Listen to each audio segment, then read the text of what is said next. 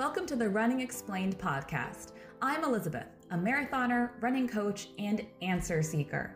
When I became a new runner at the age of 29, I had so many questions, but I had no idea where to go for answers.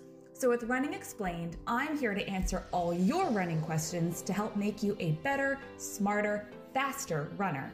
There's no question too simple and no topic too complex. So, let's get started. Hello, everybody. Welcome to the very first episode of the Running Explained podcast that is actually being recorded as a podcast and not stolen from IGTV live audio that I recorded several weeks ago. I'm really excited that you're here. I'm very excited to be talking into a microphone instead of a front facing camera, although I miss seeing all your pretty faces as you join. But you know what? It's going to be okay. I got some unbelievable questions this week, and I answered a bunch of them in my stories. And I picked a few to discuss in depth that I think are really important. Not to say that all of your quest all of your questions are important, of course, but there were a couple standouts this week that I think are really interesting to talk about more in depth. And we're just going to dive right in. The first question today is the difference between a neutral shoe and a stability shoe. So, talking about different kinds of running shoes a neutral running shoe versus a stability or motion control running shoe.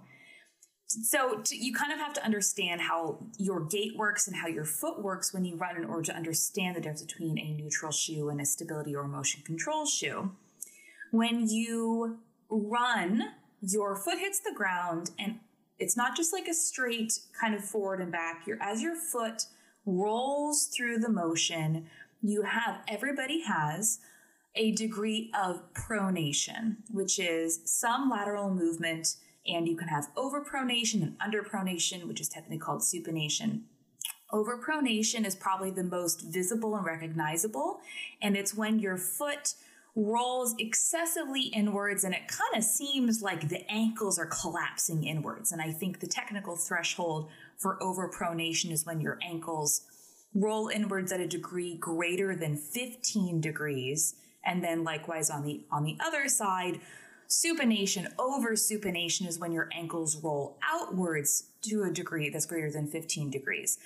And like I said, everybody pronates to some degree, and it has to do with your biomechanics, just the way that your body is built. It has to do with how strong the different structures in your body are. So if you have exceptionally weak stabilizing muscles, that might allow a greater degree of pronation. And excessively pronating, either way, can cause issues you know, down the road or the more time that you spend on your feet, right? It can lead to ankle or knee discomfort. Uh, it can, you know, arch pain, all sorts of things. So what a neutral shoe does is it it doesn't really do anything in terms of correcting that excessive um, roll through motion from a like an inwards or an outwards. It kind of just guides your foot through your natural gait pattern, but doesn't try to force it to stay in neutral. It just is.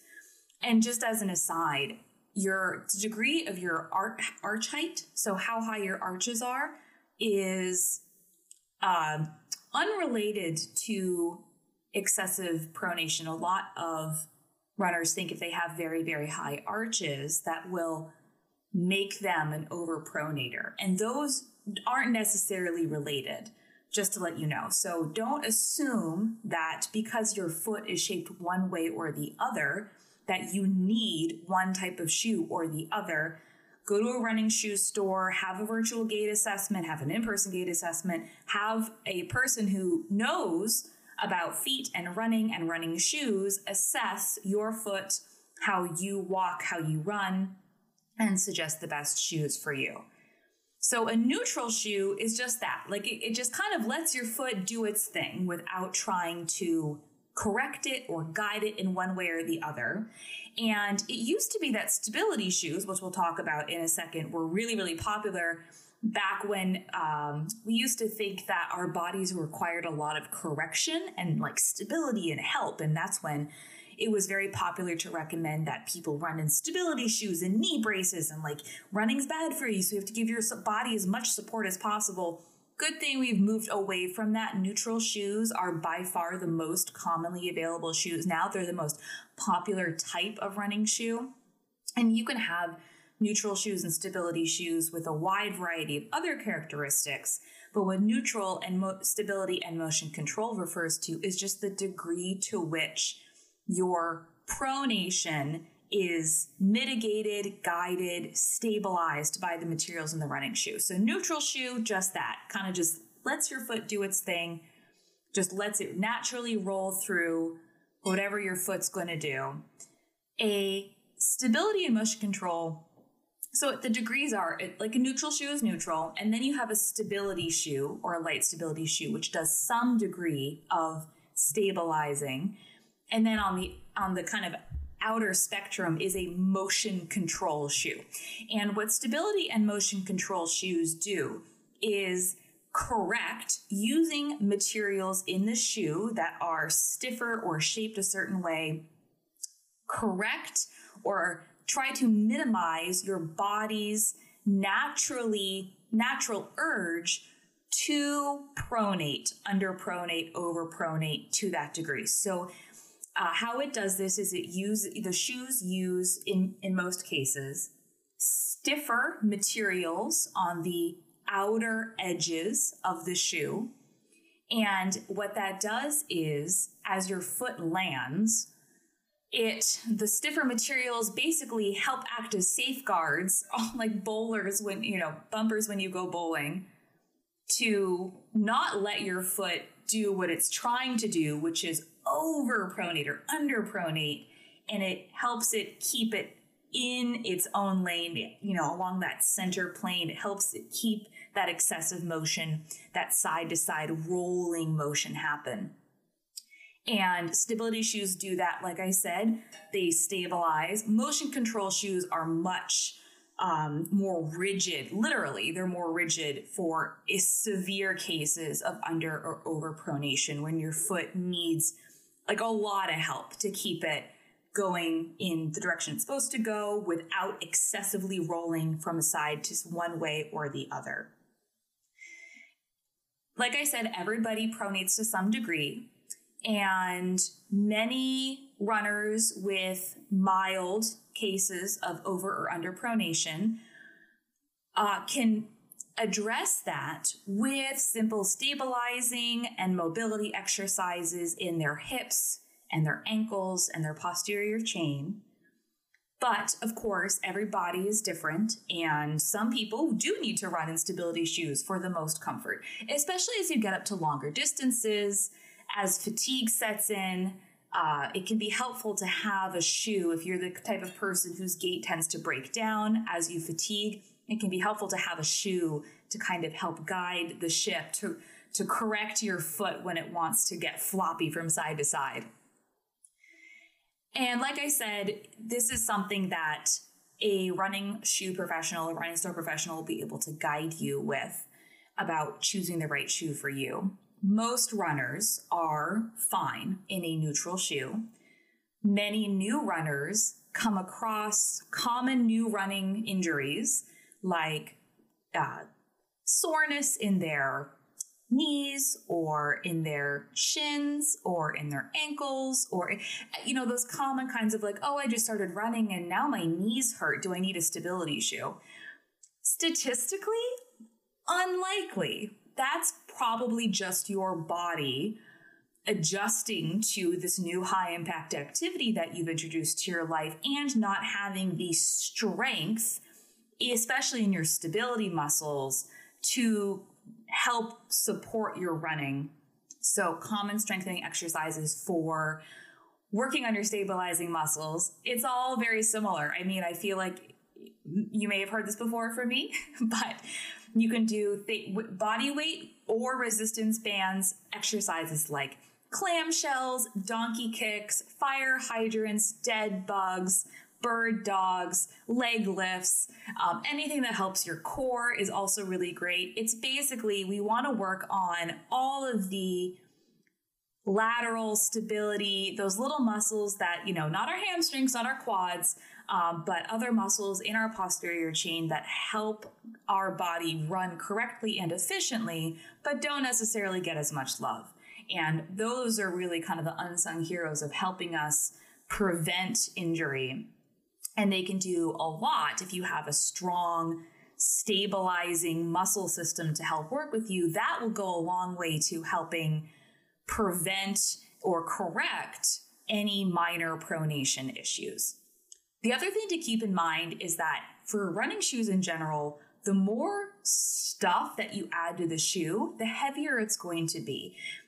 For most people, this is not really a problem, but like I said, for stability and then motion control shoes, which have much rigid, more rigid materials, which tend to be denser, they tend to weigh a lot more or more than a neutral shoe would. And you might find fatigue setting in faster if you're running in a motion control shoe over long distances, just because it's heavier. It's just something else that your body has to carry with it, because of course, running is a weight bearing exercise. That's again, it's not a reason not to get a motion control or a stability shoe if you need one. It's just something to be aware of. Like, no, you can't have a Nike Vaporfly Next Percent in a motion control shoe uh, because it's just the materials weigh too much. And one of the benefits of a fancy shoe like that is that it is very, very light. This next question is actually going to be a bit of a case study. So the original question was I've been running for a while and my heart rate is always high, but my resting heart rate is pretty low. Should I ignore? As in, should I ignore my running heart rate being high because of other metrics that indicate I'm in fairly good health, like having a low resting heart rate. I reached out to this person and I was like, okay, tell me more. Like, let's put some numbers behind what you're asking, actually asking me about. And here is what I discovered. So, this person is running about 20 to 30 miles a week and their easy pace is between 9:30 and 10:30 minutes per mile. And when they're in that pace range, their heart rate tends to be in the 160, you know, 159, 160, and sometimes all the way up to 175 beats per minute. However, they did say that during hard races, so the end of 5K races, when you're really putting the pedal to the metal and gunning all out, they, their heart rate does tend to get pretty high as well and tends to get right up around 200 beats per minute or a little over, maybe 202 beats per minute when they're, you know, sprinting it into the finish. Now, there's every, again, every body is different, but the parameters this person has described having a maximum heart rate of around 200 and having a low resting heart rate of between 43 and 50 beats per minute, which is very, very normal for runners. Runners tend to have slightly lower resting heart rates in general population because we are so cardiovascularly strong. So this person is describing an exceptionally normal range of heart rate so, you know, resting heart rate 43 to 50 when you're sleeping or in a very relaxed position, and then a maximum heart rate of around 200 when you're gunning it in to the finish line at the end of a 5K race. Their question was specifically about easy pace when they're running at their quote unquote easy pace of 930 to 1030 minutes per mile. Their heart rate is high. And I would agree that based on how heart rate zones are calculated, this person is not running in their easy heart rate zone when they're running at what they describe as an easy pace. And I asked, and uh, yes, agreed that this conversation, this was a conversational pace, that running at this in that pace zone allowed them to chat with friends during a run. I would say, however, though, that it doesn't really matter because you're not in your easy zone. There's nobody on earth whose easy zone includes a heart rate of 175 beats per minute. That's threshold for most people. That's lactate threshold. That is that is too high. That is firmly, firmly outside of what your easy zone is. And that is why I recommend that we guide our easy days by heart rate and not by pace. And in general, your easy heart rate zone is 75% or below of your maximum heart rate. So if your max heart rate's 200, your easy threshold is 150 beats per minute, right? This person's 9:30 to 10:30 quote unquote easy pace is not their easy pace this person is running too fast on their easy days. And it sucks. I get it. I mean, this person specifically described running with friends and all of that. And I, I of course, there's a huge social component to running with friends, to being able to keep up with friends. However, if you're in 160 plus territory, you are not in your easy zone and you need to slow down until you are. The good thing is this person has plenty of real estate pace wise to slow down. You know, if they're not saying I'm running 14 minutes per mile, my heart rate's 175, what do I do? If that were the case, I would suggest including walking intervals until your aerobic system has caught up with your ability to sustain a run, a running pace, while your heart rate's in your easy zone. But this person can ha- easily slow down to 1030 or 1130 minutes per mile to really benefit from the easy zone benefits. The tough thing about questions like this is that it's really hard to prove a negative, right? So clearly this person has, you know, found a groove, running success, is running 5Ks at 730 pace, which is nice and speedy. And they seem to be doing fine. And the question was more of a technical one, a technical question about, okay, but I'm doing this. However, technically I'm outside of my easy zone on my easy runs. Does it matter? And in the short term, it may not matter. And it's, like I said, it's hard to prove a negative. It's hard to prove that if you'd been doing it the other way this whole time, that things would be different. But it is important to actually run at your easy pace on easy days. And an easy pace is not a pace. Your easy zone is a heart rate or an effort range that is in your true aerobic building, easy endurance building zone.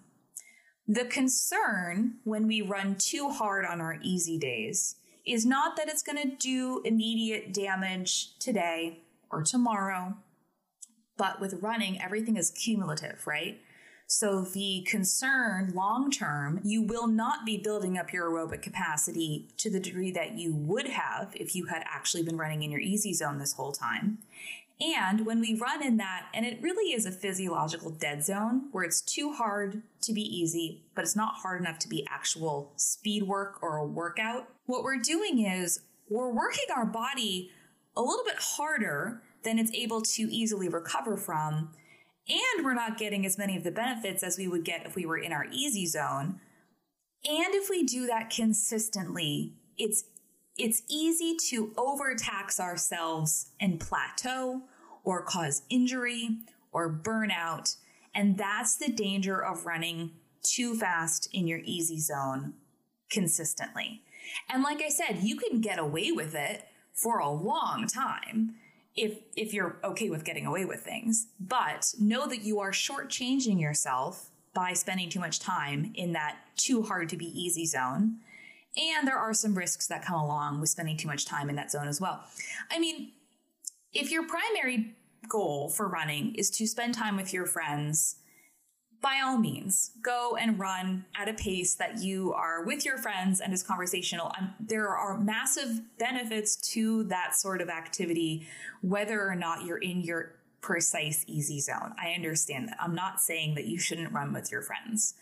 But if you do have goals for running longevity, for increasing your ability, for getting faster, for staying uh, healthy, and watching those easy times get easy paces get faster and those race times get faster. Spending a lot of time in your actual true easy zone is going to it's going to help you actually get there.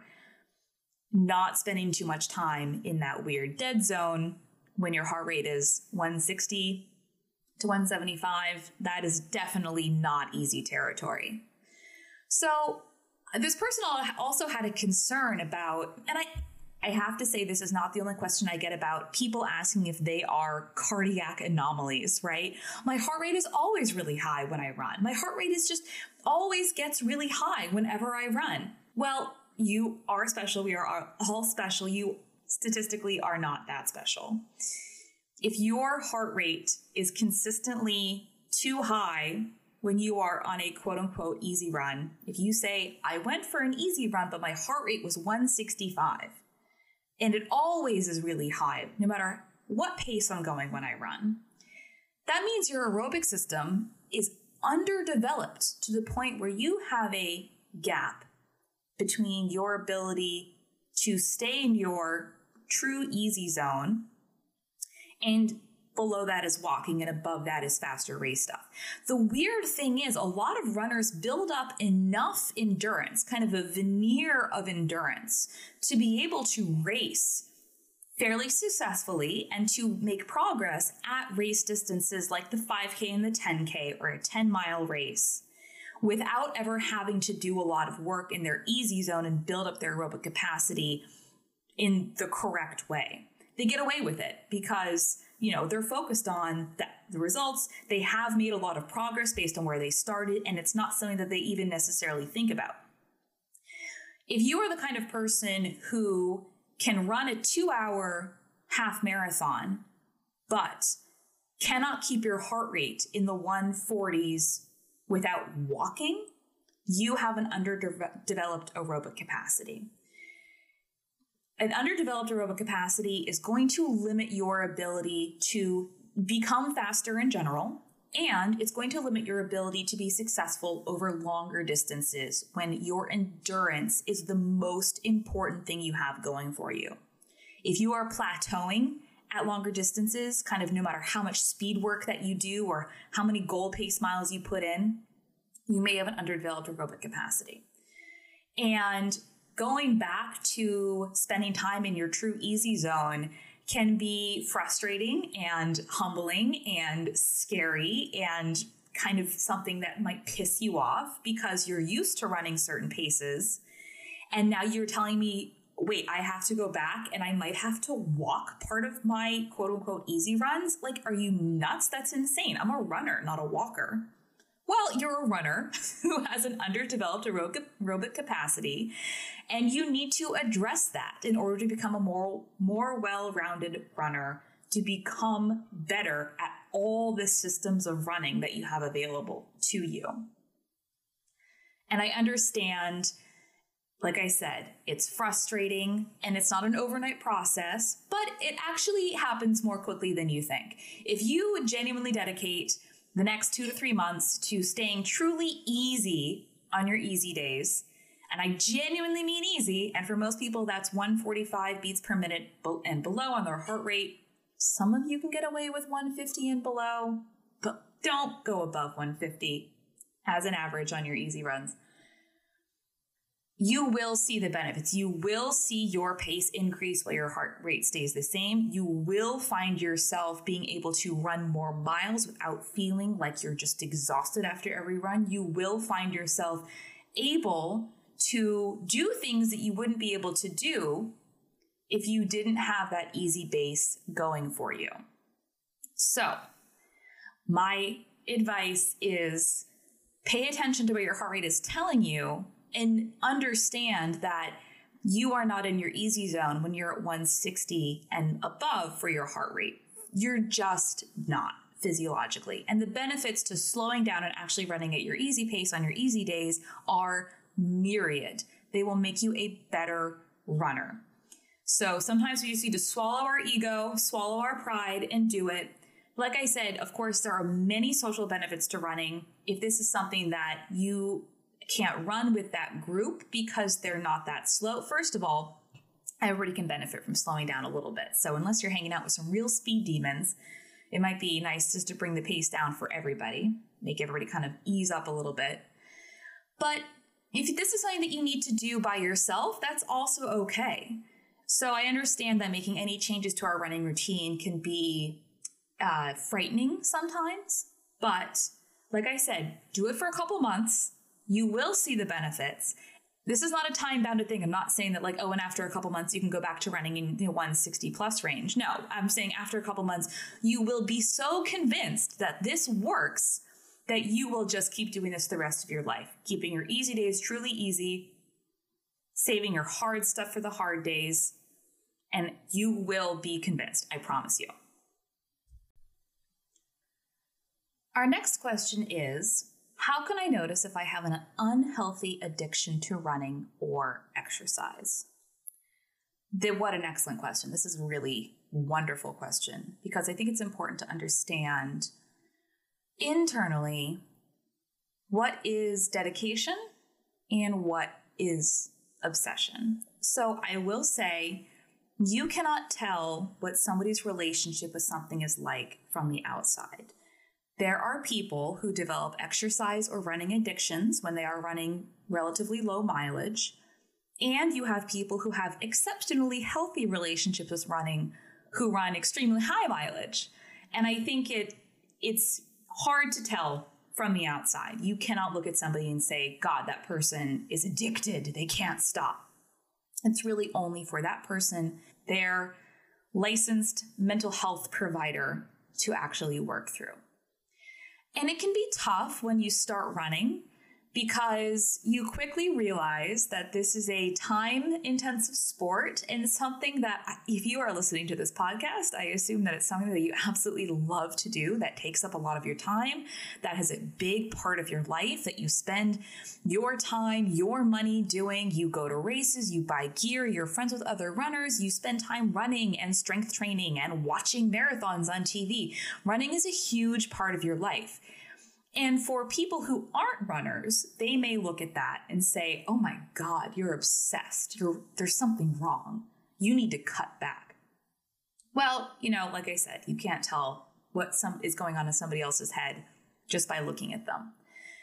It may seem odd to some people what the rigors of training for long distance races are, in that it requires six or seven days a week of running for those who of us who are experienced. If you're training for a marathon and running 80 miles a week, like, yeah, you're going to be running a lot. And somebody who isn't familiar might think that's very bizarre. But you have to remember it's context dependent too. Like they may look at you, their friend or neighbor, and say, I think that person has a problem. But if you went over to them and said, Oh, actually, I'm an Olympian in training, their perspective would totally shift, right? All of a sudden, it's admirable that you're doing this much training. It's impressive, and your dedication is, wow, really amazing. I'm so impressed by how much you're able to do. Okay, so basically, nothing's changed except what this person thinks. So, again, their opinion about how much you're running is meaningless. But there can be situations in which a relationship with exercise or running can become unhealthy. And one of the ways to notice that is when, in general, how we define an addiction to something is when you continue to do it despite the negative consequences of doing that thing, right? So, for drugs or alcohol or gambling, or it's very easy to understand. Like a person who is addicted to gambling continues to gamble despite having lost everything. They can't stop gambling.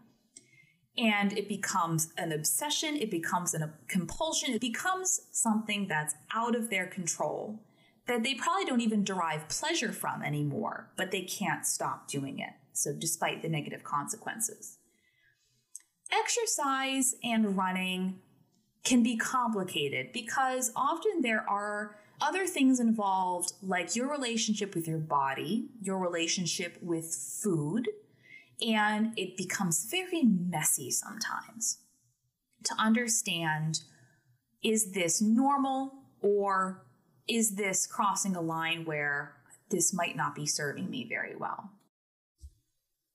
So, okay, you're asking, so what does that look like? What does it look like when a relationship with running or exercise starts to veer into maybe I should talk to somebody about this territory?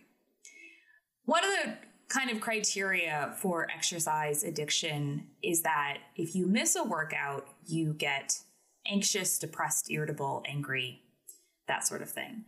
Now, I have to say, as somebody who has done several marathon training cycles, that missing a workout makes me anxious, depressed, irritable, and angry.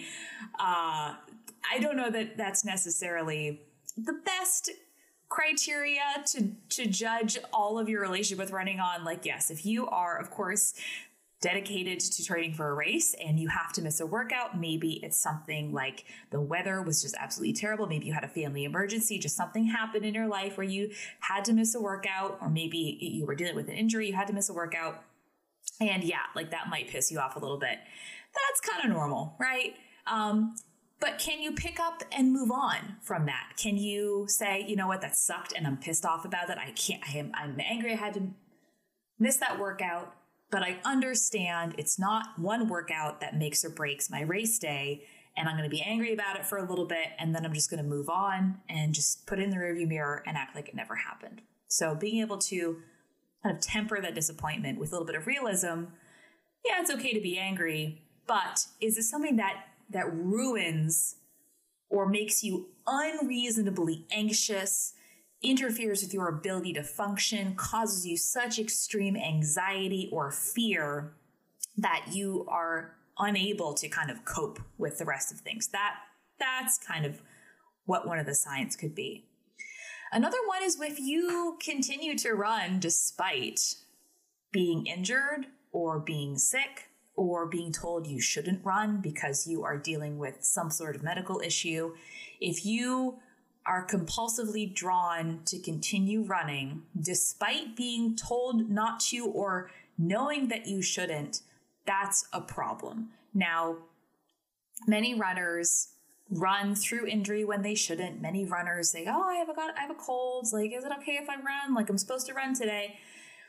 My advice to you, I will always err on the side of caution and tell you, look, I would much rather that you rest or take a really reduced day. If you have a workout on your schedule, but you have a bit of a cough, you know, I would say if you're going to run, don't do the workout, right? Hard workouts tank our immune system. They do because you're asking a lot of your body, right? So if you're already kind of in a low place immune wise, going and doing a really hard workout or a long run or some sort of really taxing activity of any kind is not good for you, can actually make things much, much worse.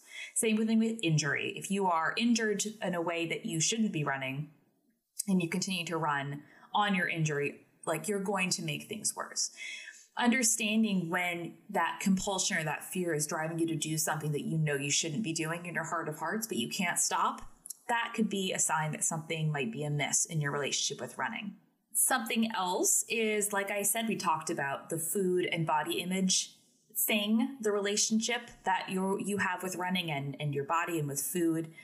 Using running as a way to punish your body for what you've eaten, to consistently use running or exercise as a way to burn calories consistently extending your workouts or runs for longer than you're supposed to, right? So it's one thing to add a mile here or there if you feel really good or it's really nice out. It's another thing to basically do as much as you can every single time that you go out. I'm not necessarily talking about hard running. I this can you can do this with easy running too, right? Oh, oh, I, I should be doing more. I should be doing more. I should be doing more. Oh, it said six miles, but I'll run seven. Okay, it says seven miles, but I'm gonna run eight. And you do that consistently. You do that all the time because you are again that a fear or anxiety or or something that is driving you to do that consistently, always doing more, doing two a days, running doubles when you're not supposed to be, or your training plan doesn't call for it, or thinking like, oh, I'll just get a quick run in. Um, these are all kind of signs. And like I said, you know, there are some kind of hallmarks of what traditional exercise addiction activities might look like. But where it really, really, really matters is how you feel about the things that you're doing. Are you being driven by a fear or anxiety or a compulsion or obsession or an uncomfortableness or an itch inside your brain that's telling you to go do these things. And if you don't do them, you are so mentally uncomfortable that you don't even know what to do your, with yourself, right? That's the unhealthy part. It's one thing to be dedicated, to work hard, to get the miles in, to do everything you're supposed to be doing. It's another thing to be driven by an internal force that almost feels out of your control to do these things, even when you know maybe you shouldn't be doing them. So, again, it's not something that is for me to say. If you say, you know, do I have an addiction to running or exercise? I don't know. What do you think? That's really something that is for you to explore and consider and to understand that we can have relationships with things in our lives that go from healthy to unhealthy and back again. And I know it's been a hell of a year, and we're all using coping mechanisms that we maybe didn't use before. And yes, if you have had an unhealthy relationship with exercise or running in the past, it doesn't mean that it's going to be that way forever. But it is important to recognize when your relationship with things like running or exercise or food or drugs or alcohol or gambling or whatever those things are when they start to to spiral out of your control it's not even fun anymore. You're just doing it because something's driving you and you can't stop right? If you are genuinely concerned about your relationship with exercise or anything else in your life i, I urge you to seek mental health care uh, you can talk to therapists on Skype now just to get a professional opinion, to have ideas to bounce off somebody else who kind of knows maybe what they're looking for. And, you know, it's always good to talk to somebody um, because I feel, and I've have been in a lot of therapy. One of the best ways that therapy can help somebody is just have, helping you talk through things out loud and help you reach your own conclusions just by saying it out loud to somebody else, you often go, oh my God, and I have my answer. so, if you are struggling, I do urge you to seek out some professional care, even just a couple sessions. Uh, it could really help. All right, on to race day etiquette. This question is from a first time racer. Advice for my first race. Any race day etiquette I should know. I will say I don't, I know of the COVID precautions that many races are taking, but I will speak broadly about just kind of what to expect from a race day and and then maybe what some of those COVID precautions might look like. So, Races, oh guys, remember racing? Remember when we used to race all the time? I remember my first race and I had absolutely no idea what I was doing, and I really wished that I had asked somebody or just um, not been. I was so afraid of looking like I didn't know what I was doing, right? Like we all kind of posture in front sometimes, like, no, I'm I'm totally supposed to belong here. Like, I know what I'm doing. I got this. Don't worry, I'm cool yeah, I had no idea what I was doing. And that's okay. The more that I run, the more I realize that on most start lines, uh, there are always going to be a bunch of people who don't know what they're doing, and that's okay. That's amazing. Welcome to running. Welcome to the sport. I am so excited to have new people at the start line every single time. It's okay to be new at something. We were all new at something at one point. In general, the first thing you need to be concerned about is how you're going to get your race bib. Your race bib is what you wear on your body. They provide safety pins for the most part. You pin it to the front of your body. You cannot wear it on the back. You have to have it on the front of your body and visible so that they know you're allowed to run in the race and they don't pull you off the course by accident because they think you've jumped into the race without paying.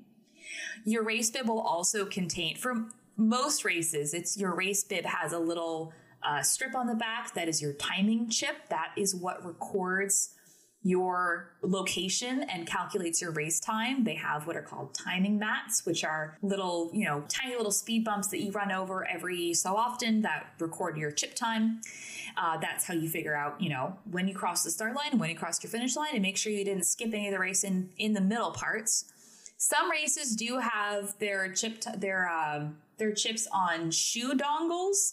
I've seen those less and less recently. They're mostly on race bibs now, but you depending on the race, you may get a little dongle to attach to your shoe. So you pick up your race bib. Well, in COVID, um, there might be more options now. In general, you do what's called packet pickup to get your race bib and any other materials that are go along with the race, like your race T-shirt or any sponsorship materials. Usually, there's some freebies in there, like coupons from local businesses, or maybe a free gel or two. That packet pickup is usually happens in the days before the race at larger races, they have what's called an expo. The race expo can happen in the days leading up to a race, and it's usually happens in convention halls, and it's this giant convention with all booths of all you know sponsors and you can buy shoes and gear and special race gear for that race. You can buy insoles and sunglasses and there are you know hypervolts and just all these sponsors and booths that come in to try to sell you stuff at the race expo. For smaller races that packet pickup might happen at your local a local running store that's been designated or it might happen the morning of the race or in addition to you can usually do pack for smaller races you can usually pick up your packet the morning of the race at a special table. Uh, in the age of covid i do know that mailing race packets has become more popular so they will mail sometimes mail your packet to you. But anyways you're going to get your bib and some other stuff in advance of the race. Some larger races also do what's called a gear check. So you your race bib usually is so it's a, a rectangle of kind of plasticky paper. On the bottom of your race bib may be detachable little coupons for your race uh, your race day check bag and or some sort of post race freebie. And again with covid i don't know that you know post race celebrations are that big of a deal. It used to be that you know most races had you could at least redeem your coupon for like a beer or a burger or whatever that race's thing was. So you might have some detachable coupons on your on your race bib. For your gear check, if again for larger races, you basically attach that little coupon to a bag. Sometimes they provide a plastic bag for you to do your gear check. This is definitely something that happens at larger races, marathon majors. You check your bag with the race officials and pick it up at the finish line, right? So if you have stuff that you want to have near the start line or ha- things that you want to have directly after the race is finished, and this is again more popular for larger races where, you know, there's so much going on and so much distance to cover and so many logistics that just to get out of the finish chute might be a you know 400 meter walk. And then you have to go find your family who are a mile and a half away. So that is gear check. When you get to the start line or i guess to the start area there should be somebody on a loudspeaker kind of directing traffic playing music kind of giving you periodic updates about what to expect. Oh 15 minutes to the start line et cetera et cetera et cetera. There for larger races you are often put into what are called corrals or sent off in waves. And I'll talk about the COVID waves in a minute, but usually they are called seeded, which means that you had to submit proof of your race time or your ability to run at a certain pace beforehand. And then the faster runners are released first, and the slower runners or runners who didn't provide a proof of time are released after that in their own waves in corrals. They will call, if there are corrals, they will call you to your corral. Once you're in your corral, you're kind of stuck there, depending on, you know, they might line runners up um, behind you. There are some races where the corrals are parallel, as in they're next to each other. But for many races, the corrals are actually stacked on top of each other. So corral you know, A would be the first corral, and then they kind of draw a line or put up a rope, and then they bring up the next wave of runners directly behind that one group. So once you're in your corral, you're kind of stuck. So if you have to pee, do it before you get into your corral. For other races, they may have a more informal kind of seed yourself system where in the start chute, it's not a closed corral, it's just kind of open, and they ask you to kind of place yourself where you think you might be. They ask the faster runners to go up front. Sometimes they'll have like poles with different paces going back. So, like, oh, if you're going to be six minutes per mile pace here, and then the next pole is seven minutes per mile, and the next pole is eight minutes per mile, and the next pole is nine minutes per mile. So, you can kind of seed yourself and say, okay, well, you know, my goal for this race is to maintain about nine minutes per mile. So, I'm going to hang out near the nine minutes per mile pole um, and seed myself in the in the chute that way in COVID times, they tend to do similar things to all of this.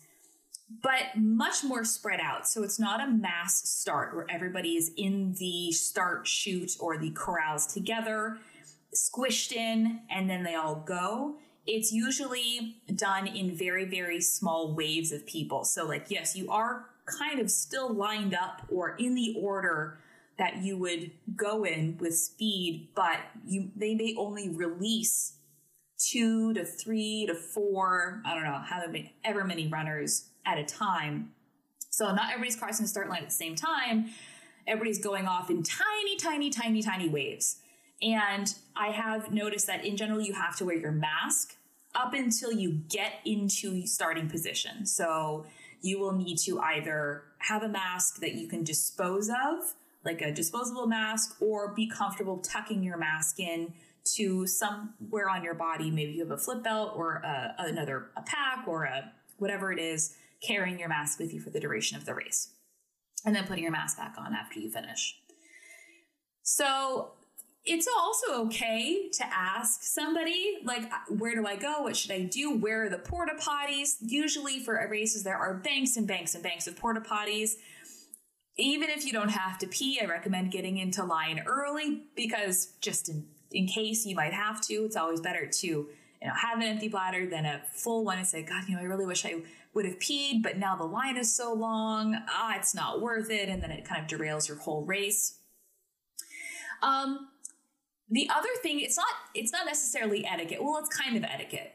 The etiquette about seating yourself and starting where you should. Um, some people are dicks and will go to the front of the start line no matter what, even if they are planning on walking the race.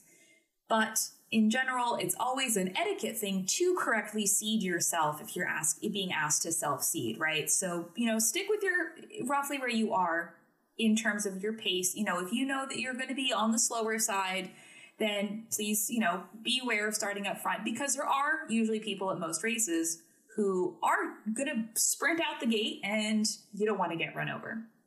The other thing to keep in mind is not an etiquette thing, but don't go out too fast nerves, oh, your nerves are going to be going and people are going to be so excited and you are going to feel so good and fresh and adrenaline high. Please do not go out too fast. It might feel a little weird, especially as you start, you know, in a way with other people and they take off, right? And you're just kind of easing on into it. Uh, you don't want to go out too fast. You don't want your nerves to get the best of you. You don't want to burn out when you start your race. So one one way that people get into trouble when they race is that they start out too fast and they might think, "Oh, I'll just, you know, go out fast for the first little bit and just to, you know, keep the get my legs turning over and keep going." But if you're going to do that, you have to then back the pace off, right? Like pretty quickly. Like get out the gate, get your legs turning over, get into it and then like with like I said, within 100 meters, like back off and try to find your race pace, your pace that you have decided you're going to run this race at. For shorter distances, actually, I would say getting your feet up to speed in the first 100 meters is important, especially in those 5K races when getting up to your pace is like the most important thing you can do and then kind of hanging on for dear life. But especially for longer races, oh God, especially for the half and the full marathon, please, please, please settle into your race pace as soon as possible. And actually, you might find it beneficial to start out a little slower than your race pace and warm yourself up and work on into that race pace. So that's kind of a, a an overview of what to expect for a race and kind of a little, little start line preview. Don't let the nerves get the best of you. Settle into your race pace or even a little bit slower just to give yourself kind of a cushion. Um, and then just enjoy it. Have fun. Have fun. Racing is really, really fun. There's something very different about running and racing with people versus the virtual races or uh, time trials, solo time trials that I think we've all kind of begun to appreciate how special in person racing is over this past year. This next question I thought was a really fascinating one, and it's somebody I reached out to again to get kind of get more information about their specific situation of why they're asking this question. And so the question is, how can intervals be leveraged to build aerobic capacity as well as speed? Let's define intervals because I, I think it's really important that we all understand the definitions that we're working with. Intervals are any period of faster running inter- interspersed with periods of slower running or recovery. You can do intervals that are purely easy running. You can also do intervals that are things like 5K race pace work or 200 meters or any sort of combination. Uh, lactate threshold intervals. You can do 400 meter repeats. Know, an interval intervals are s- genuinely any period of faster running, faster work interspersed with periods of slower work.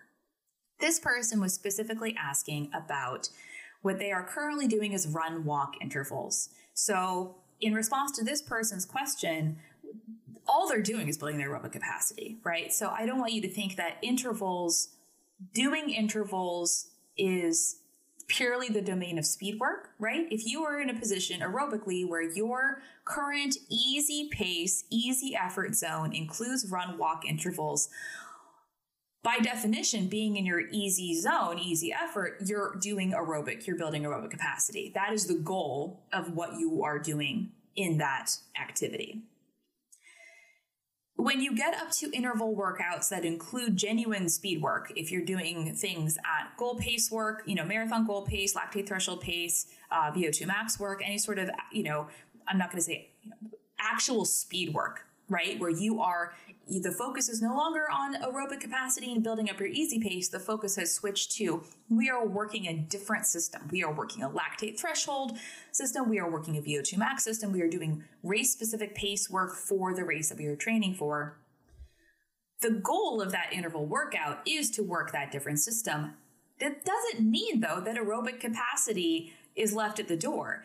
By definition, any uh, work that you do aerobically, you know, up until you reach your anaerobic threshold, any work that you do where you can burn oxygen as part of your fuel creation, your energy creation process in your cells, does at, at, on some level work your aerobic capacity. It's not an either or. If you are doing lactate threshold intervals where you're doing, you know, a two mile warm up, 10 minutes of lactate threshold pace, five minutes at recovery jog, 10 minutes of lactate threshold pace, and then three miles you know, recovery cool down, you've actually done just a crap ton of aerobic easy pace work interspersed with your lactate threshold work as well. Just because the focus of that workout is lactate threshold doesn't mean you aren't also working your aerobic system, your building your aerobic capacity in other parts of the workout and you are also to some degree also working on building your aerobic capacity in your lactate threshold uh, periods as well, just not to the same focus, not with the same priority or intensity or, you know, the when you're in your lactate threshold effort zone, your primary focus is your lactate threshold system. You will get some aerobic capacity, you know, building benefits as well.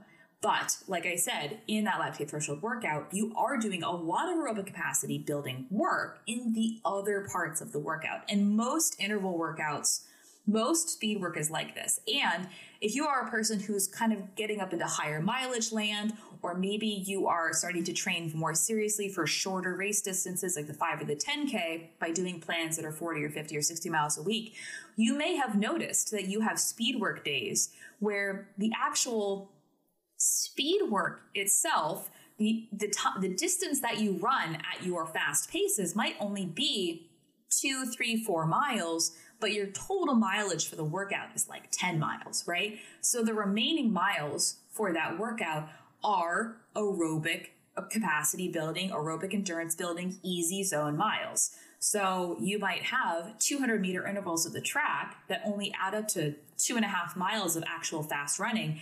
And then you have seven and a half additional miles that you either do as a war, you know, part of your warm up, part of your recovery in between your intervals, and part of your, of your cool down that is also part of your aerobic capacity building. Uh, it's you. I know we say, oh, most workouts have one specific purpose, and this is true. But you can also, if you if you've been running for a while and have the ability to do so, based on how sophisticated that your system has become, you can sometimes also add on aerobic capacity building to harder workouts and get the benefits of both. So that's kind of like a brief primer on how intervals can be used. In general, you are getting aerobic capacity benefits, aerobic base building benefits from your interval workout in your you know easy effort your warm up your cool down your recovery intervals uh, in between the hard stuff but if you are currently doing run walk intervals as a way to stay in your easy zone for your easy effort runs all you're doing is working on your aerobic capacity. And that's okay. That's fantastic. That's exactly where you should be. If your heart rate cannot sustain a running pace for you know and stay in your easy zone um, then yes you should include walking intervals in order to help build up your aerobic capacity to be able to, at some point in the future, sustain a running pace while in your easy zone. That's all part of the process. And our last question today is about foot care and also about blisters. So, ooh, blisters. Oh man. I was specifically asked about my foot care routine, uh, and I don't have one except to keep my toenails nice and trim. Uh, so I don't, you know, uh, in terms of, of cosmetically caring for my feet, I do not do anything beyond except making sure my toenails are nice and trimmed. I have developed some calluses on my big toes from running. Um, I occasionally paint my toenails when I remember. So, in terms of foot care, I mean, if you are, like getting pedicures or you know caring for your feet in a, in a in a way that makes them, you know, look good and feel good, go ahead and do that. I know for some people that is, you know, moisturizing or wearing moisturizing socks at night, like the special moisture socks, or maybe you do get regular pedicures, or, um, you know, maybe it's something where you have your feet looked after by a podiatrist if you're worried about corns or bunions or that sort of thing. So, you know, I personally, the only foot care routine that I have to share with you is to cut your toenails regularly. Don't let them get long. That sucks. but for blisters, if you are regularly getting blisters, um, make sure that you are not wearing, there's a couple things. Don't wear cotton socks at all. Like, don't wear socks that even have contain a whiff of cotton that is a huge mistake. Cotton does not wick. Cotton gets heavy and very, very um, microscopically rough. It's like sandpaper. Cotton sucks. Do not wear cotton socks. Please, please, please do not wear cotton socks when you run. If you are uh, wearing running socks, running specific socks that are not cotton, and you find yourself getting blisters often from your running shoes, um, those shoes might not be the best shoe for you, either because it's a brand where it just doesn't fit you correctly, or maybe it's the wrong size. Maybe the shoe is too large, or maybe it's too narrow, or maybe the toe bed is not quite wide enough for you. Blisters should not be a normal part of your existence for most people. And I will say there's a couple like little caveats. Of course, it depends on where the blisters are. If you're getting blisters on the back of your heel or on any part of the sole of your foot, especially your forefoot, or if you're getting blisters underneath your big toe specifically, or on the outer edges of your pinky toe, kind of like where those hot spots are, where those those are not normal per se. Like that is indicating that there is a part of your shoe that's rubbing against your foot in a way that is causing the blister. And there are shoes out there for you maybe that don't rub in the same way. However, I tend to get uh, little, especially in the summer and especially when I'm doing really high mileage, I do tend to get little blisters um, at the tops of my little toes usually the middle ones, that are, they don't hurt. They're just kind of there. And then they like eventually kind of resolve themselves. So again, it depends on if the blister is causing you problems or not. Like I said, those little blisters that get at the top of my toes, uh, they don't really, they don't bother me. They don't hurt. They don't bug me. They're just, they are there because I am running more and I'm usually getting sweatier. So more moisture, more friction increases the likelihood of getting blisters. So that's why those are there. But if you're regularly getting blisters on any part of the soles of your foot or underneath your big toe or at the corners, you know, the outside of your pinky toe area or the heel of your foot and you are not wearing cotton socks, it might be just be something else with the way that the shoe is shaped. There are some, and also it could be that your shoe hasn't been broken in yet. So there are a couple models of shoe, uh, specifically my trail shoes, that when I first started wearing them, I was getting blisters underneath my big toe, like in that kind of you know, between your actual toe and your foot. I was getting mild blisters there, but because uh, I didn't want to buy a different pair of trail shoes, I just kept wearing them and eventually the problem resolved itself. So it also could be an issue of breaking in your shoes. If you are wearing the same shoes and have been wearing the same shoes for a while and are newly getting blisters from this old pair of shoes. Well, that's probably a sign that the shoes are time, it's time to retire the shoes there you have it. That is everything I have for this week. I am so excited about these questions. I am so excited to answer your questions next week as well. And I do have my very first podcast guest coming up. We're recording this weekend. I'm recording with Courtney Burling, who is better known as Eat Well, Run Better on Instagram. She is a dietitian. We're going to talk about running nutrition and, oh, all the things related with nutrition and food and fueling and how to do it and where the pitfalls are and all that kind of stuff. So stay tuned for that. My very, very first guest. I'm very excited. Other than that, happy running. I hope you've enjoyed this episode. Don't forget you can always find me on Instagram at Running Explained or at my website, runningexplained.com Co. If you have a question you'd like to have answered, you can submit it in my stories every Monday or email me at elisabeth at runningexplained.co. That's E L I S A B E T H at runningexplained.co. Until next time, happy running! This content is not intended to be a substitute for professional medical advice, diagnosis, or treatment. Always seek the advice of your physician or other qualified health provider with any questions you have regarding a medical condition.